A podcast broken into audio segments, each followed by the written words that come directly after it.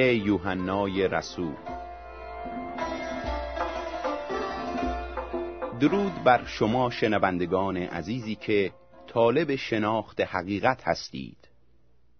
در برنامه گذشته دیدیم که چگونه روح پاک خدا که در جسم عیسی مسیح ظاهر گشته بود همواره برای انجام کارهای خیر و هدایت طبقات مختلف مردم آماده بود. عیسی مسیح بارها به طور واضح خدا رو واحد خوند. لیکن او همچنین گفت که خدا پدر اوست. البته نسبت پدر و فرزندی او با خدای پدر نسبت جسمانی و زمینی نبود. عیسی مسیح بارها گفت که خدای پدر رو دیده و صدای او رو شنیده. و می‌دونه که از کجا اومده و به کجا باز خواهد گشت. او خدا رو به مانند پدر دلسوز و مهربانی معرفی می‌کرد که از دردهای ما آزرده و از غمهای ما غمگین میشه. بی نهایت ما را دوست داره و انتظار می‌کشه که از روی خلوص نیت به طرف او بیاییم و قلب هامون رو به دست او بسپاریم. امروز با شروع فصل ششم از این گفتار از شما درخواست می‌کنیم تا دعا کنید که خدا به شما کمک کنه تا عیسی مسیح رو بهتر بشناسید. بعد از این عیسی به طرف دیگر دریای جلیل که دریای تبریه است رفت. و عده زیادی که معجزات او را در شفا دادن بیماران دیده بودند به دنبال او رفتند. آنگاه عیسی به بالای کوهی رفت و با شاگردان خود در آنجا نشست.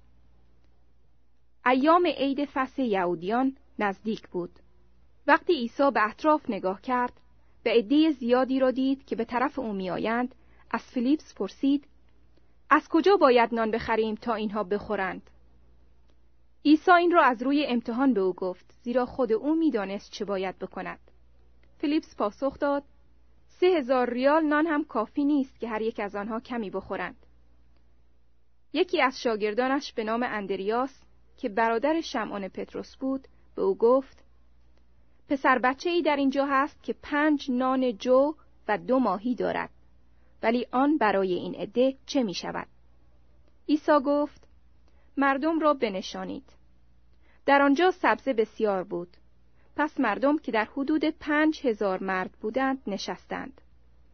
آنگاه عیسی نانها را برداشته خدا را شکر کرد و در میان مردم که بر روی زمین نشسته بودند تقسیم نمود. مایی ها را نیز همینطور هر قدر خواستند تقسیم کرد. وقتی همه سیر شدند به شاگردان گفت خورده های نان را جمع کنید تا چیزی تلف نشود. پس شاگردان آنها را جمع کردند و دوازده سبد از خورده های باقی مانده آن پنج نان جو پر نمودند. وقتی مردم این معجزه عیسی را دیدند گفتند در حقیقت این همان پیامبر موعود است که میبایست به جهان بیاید. پس چون عیسی متوجه شد که آنها می‌خواهند او را به زور برده پادشاه سازند از آنها جدا شد و تنها به کوهستان رفت.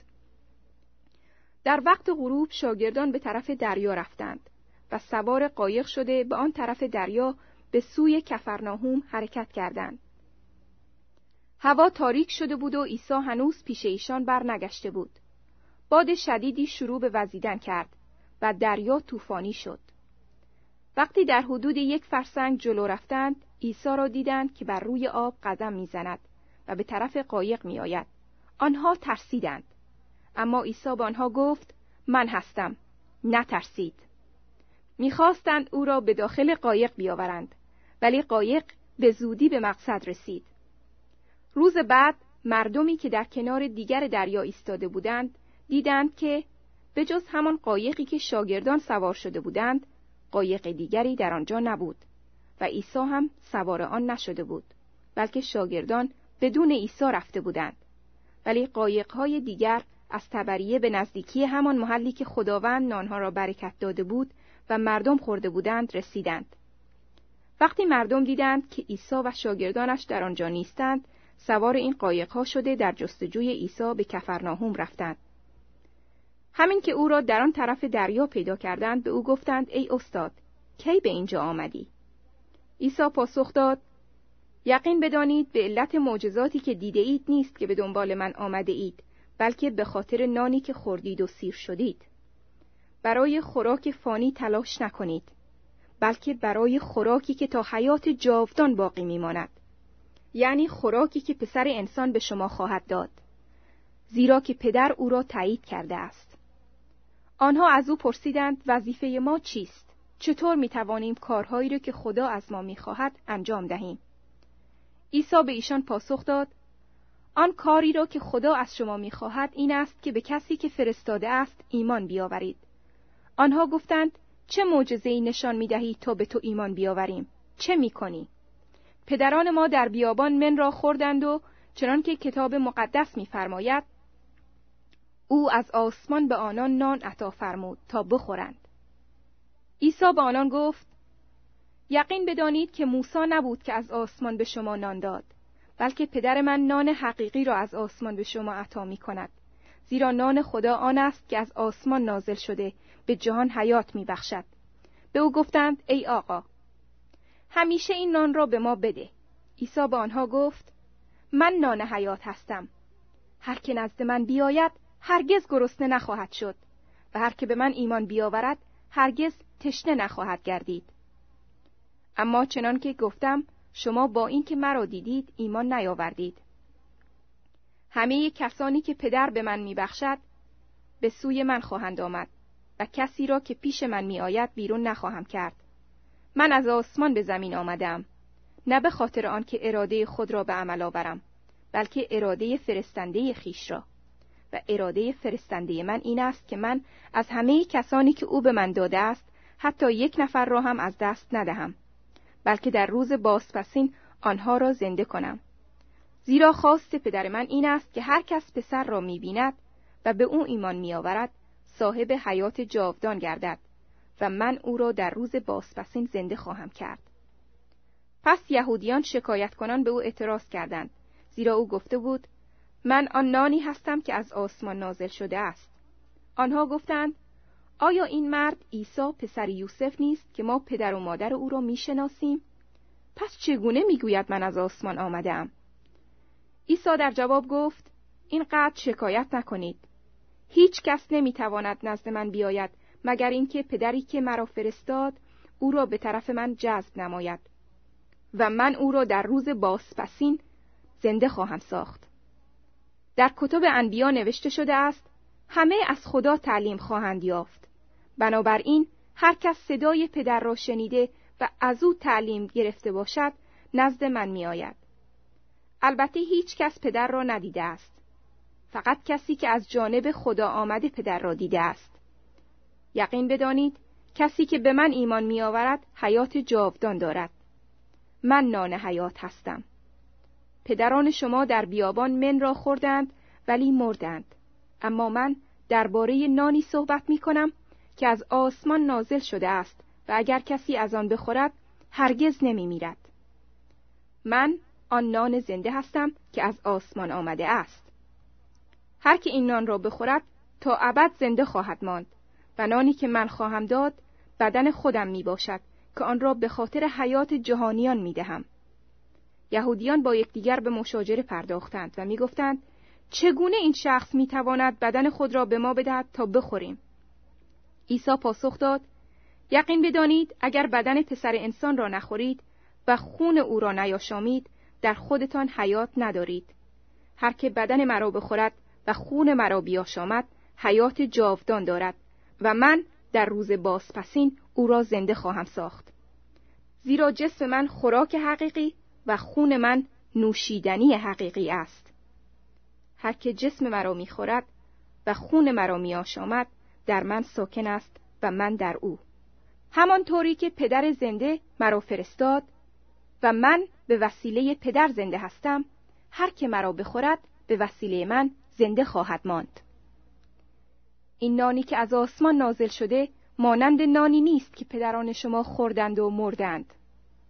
زیرا هر که از این نان بخورد تا به ابد زنده خواهد ماند. این چیزها را عیسی هنگامی که در کنیسه ای در کفرناهوم تعلیم می‌داد فرمود. بسیاری از پیروانش هنگامی که این را شنیدند گفتند این سخن سخت است چه کسی می‌تواند به آن گوش دهد وقتی عیسی احساس کرد که پیروانش از این موضوع شکایت می کنند به آنها گفت آیا این مطلب باعث لغزش شما شد؟ پس اگر پسر انسان را ببینید که به مکان اول خود صعود می کند چه خواهید کرد؟ روح است که حیات می بخشد ولی جسم فایده ای ندارد. سخنانی که به شما می گویم روح و حیات است. ولی بعضی از شما ایمان ندارید. زیرا عیسی از ابتدا کسانی را که ایمان نداشتند و همچنین آن کسی را که بعدا او را تسلیم کرد می شناخت. پس گفت به همین دلیل به شما گفتم که هیچ کس نمی تواند نزد من بیاید مگر آنکه پدر من این فیض را به او عطا کرده باشد. از آن به بعد بسیاری از پیروان او برگشتند و دیگر با او همراهی نکردند. آن وقت عیسی از دوازده هواری پرسید آیا شما هم می‌خواهید مرا ترک کنید؟ شمعان پتروس در جواب گفت ای خداوند نزد کی برویم؟ کلمات حیات جاودانی نزد تو است ما ایمان و اطمینان داریم که تو آن پاکمرد خدا هستی عیسی پاسخ داد آیا من شما دوازده نفر را برنگزیدم؟ در حالی که یکی از شما ابلیسی است. این را درباره یهودای اسخریوتی پسر شمعون گفت. زیرا او که یکی از آن دوازده هواری بود قصد داشت عیسی را تسلیم کند.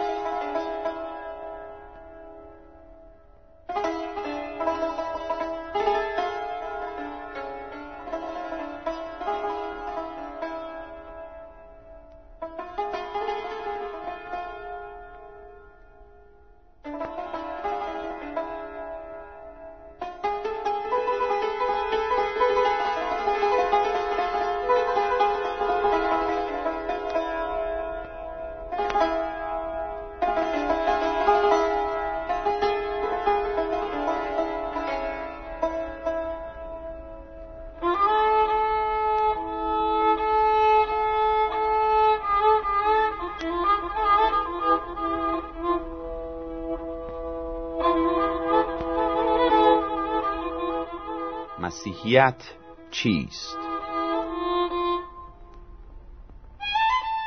خداوندا مرا کمک کن تا تو را بهتر بشناسم و بیشتر دوستت بدارم. آمین. آیا می‌دونید کار عیسی مسیح در این دنیا چه بود؟ عیسی مسیح نجار بود. و از چوب درخت در و پنجره و میز و صندلی می ساخت نجاری کار ظاهری عیسی مسیح بود ولی کار اصلی او در این دنیا این بود که محبت و پاکی خدا رو به ما انسانها نشون بده و ما رو به خدا نزدیکتر کنه تا خدا در دلهای ما سلطنت کنه. قبلا توضیح دادم که انسان بر ضد خدا گناه کرد و به وسیله گناه از خدای پر از محبت و پاکی جدا شد و چنان ناتوان شد که دیگه نمی‌تونست فرمانهای خدا رو اطاعت کنه و نمی‌تونست با خدا هماهنگ باشه. از این جهت خدا تصمیم گرفت گناه ما رو از بین ببره و قلب گناه آلود ما رو عوض کنه. تا اینکه ما هم بخواهیم خدا رو دوست بداریم و هم بتونیم دستورهای خدا رو که برای خیر و صلاحمونه اطاعت و عمل کنیم. اکنون می‌خوام برای شما تعریف کنم که خدا چطور این کار رو کرد.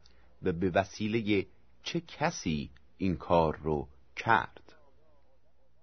وقتی خدا آدم و حوا رو آفرید می‌خواست ایشان سعادتمند زندگی کنند. از این جهت خدا به ایشان فرمود به حرفهای من گوش کنید تا زنده بمونید. والدین اولیه ما فرمانهای خدا رو اطاعت نکردند. پس خدا ایشان رو به مرگ محکوم کرد و اونها مردند. ولی با اینکه خدا آدم و حوا رو تنبیه کرد به ایشان یک وعده مهم داد تا ایشان و فرزندانشان ناامید نشوند. روزی شیطان به شکل مار ظاهر شد و آنها را فریب داد. پس خدا به آدم و حوا وعده فرمود که شخصی از ذریت زن سر مار را له خواهد کرد و مار هم پای او را میگزد. مقصود خدا این بود که نجات دهنده ما عیسی مسیح که از مریم باکره متولد شد می آید و شیطان را مغلوب می کند ولی در حین انجام این کار خودش توسط شیطان زخمی می شود این اولین وعده خدا درباره آمدن عیسی مسیح به این دنیا بود. عیسی مسیح بر روی چوبه دار صلیب به خاطر ما گناهکاران جان خود را فدا کرد و به وسیله قیام خود از مردگان شیطان رو شکست داد و ما رو از شر او نجات بخشید.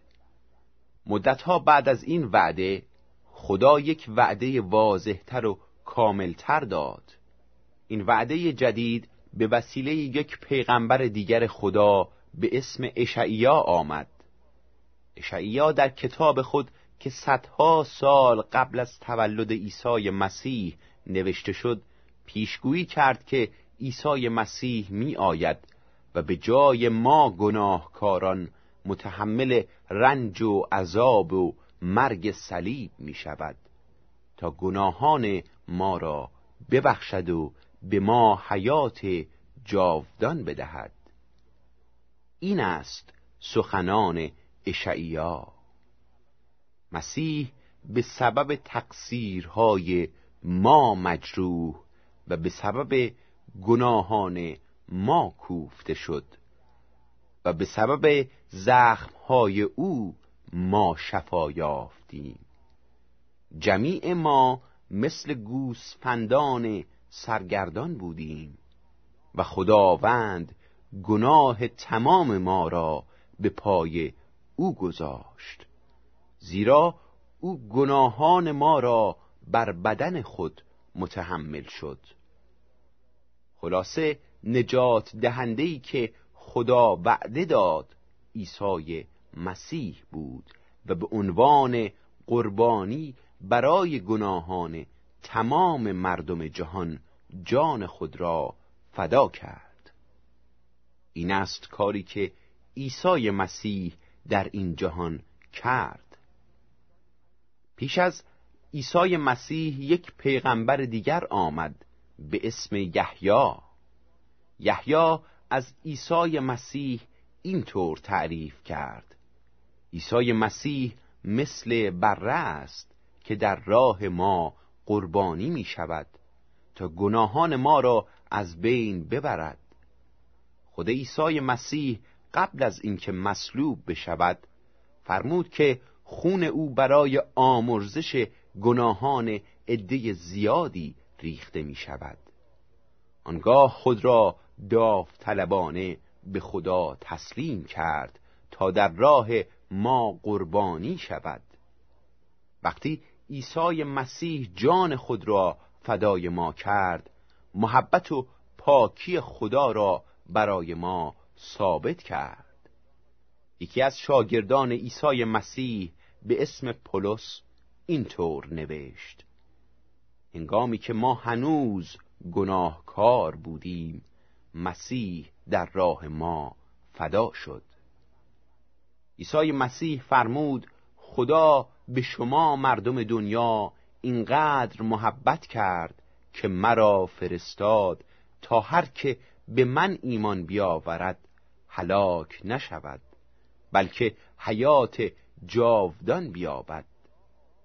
چون خدا عادل است پس ما گناهکاران باید به سزای اعمال خود برسیم مگر اینکه کسی لطف کند و تاوان گناهان ما را بپردازد؟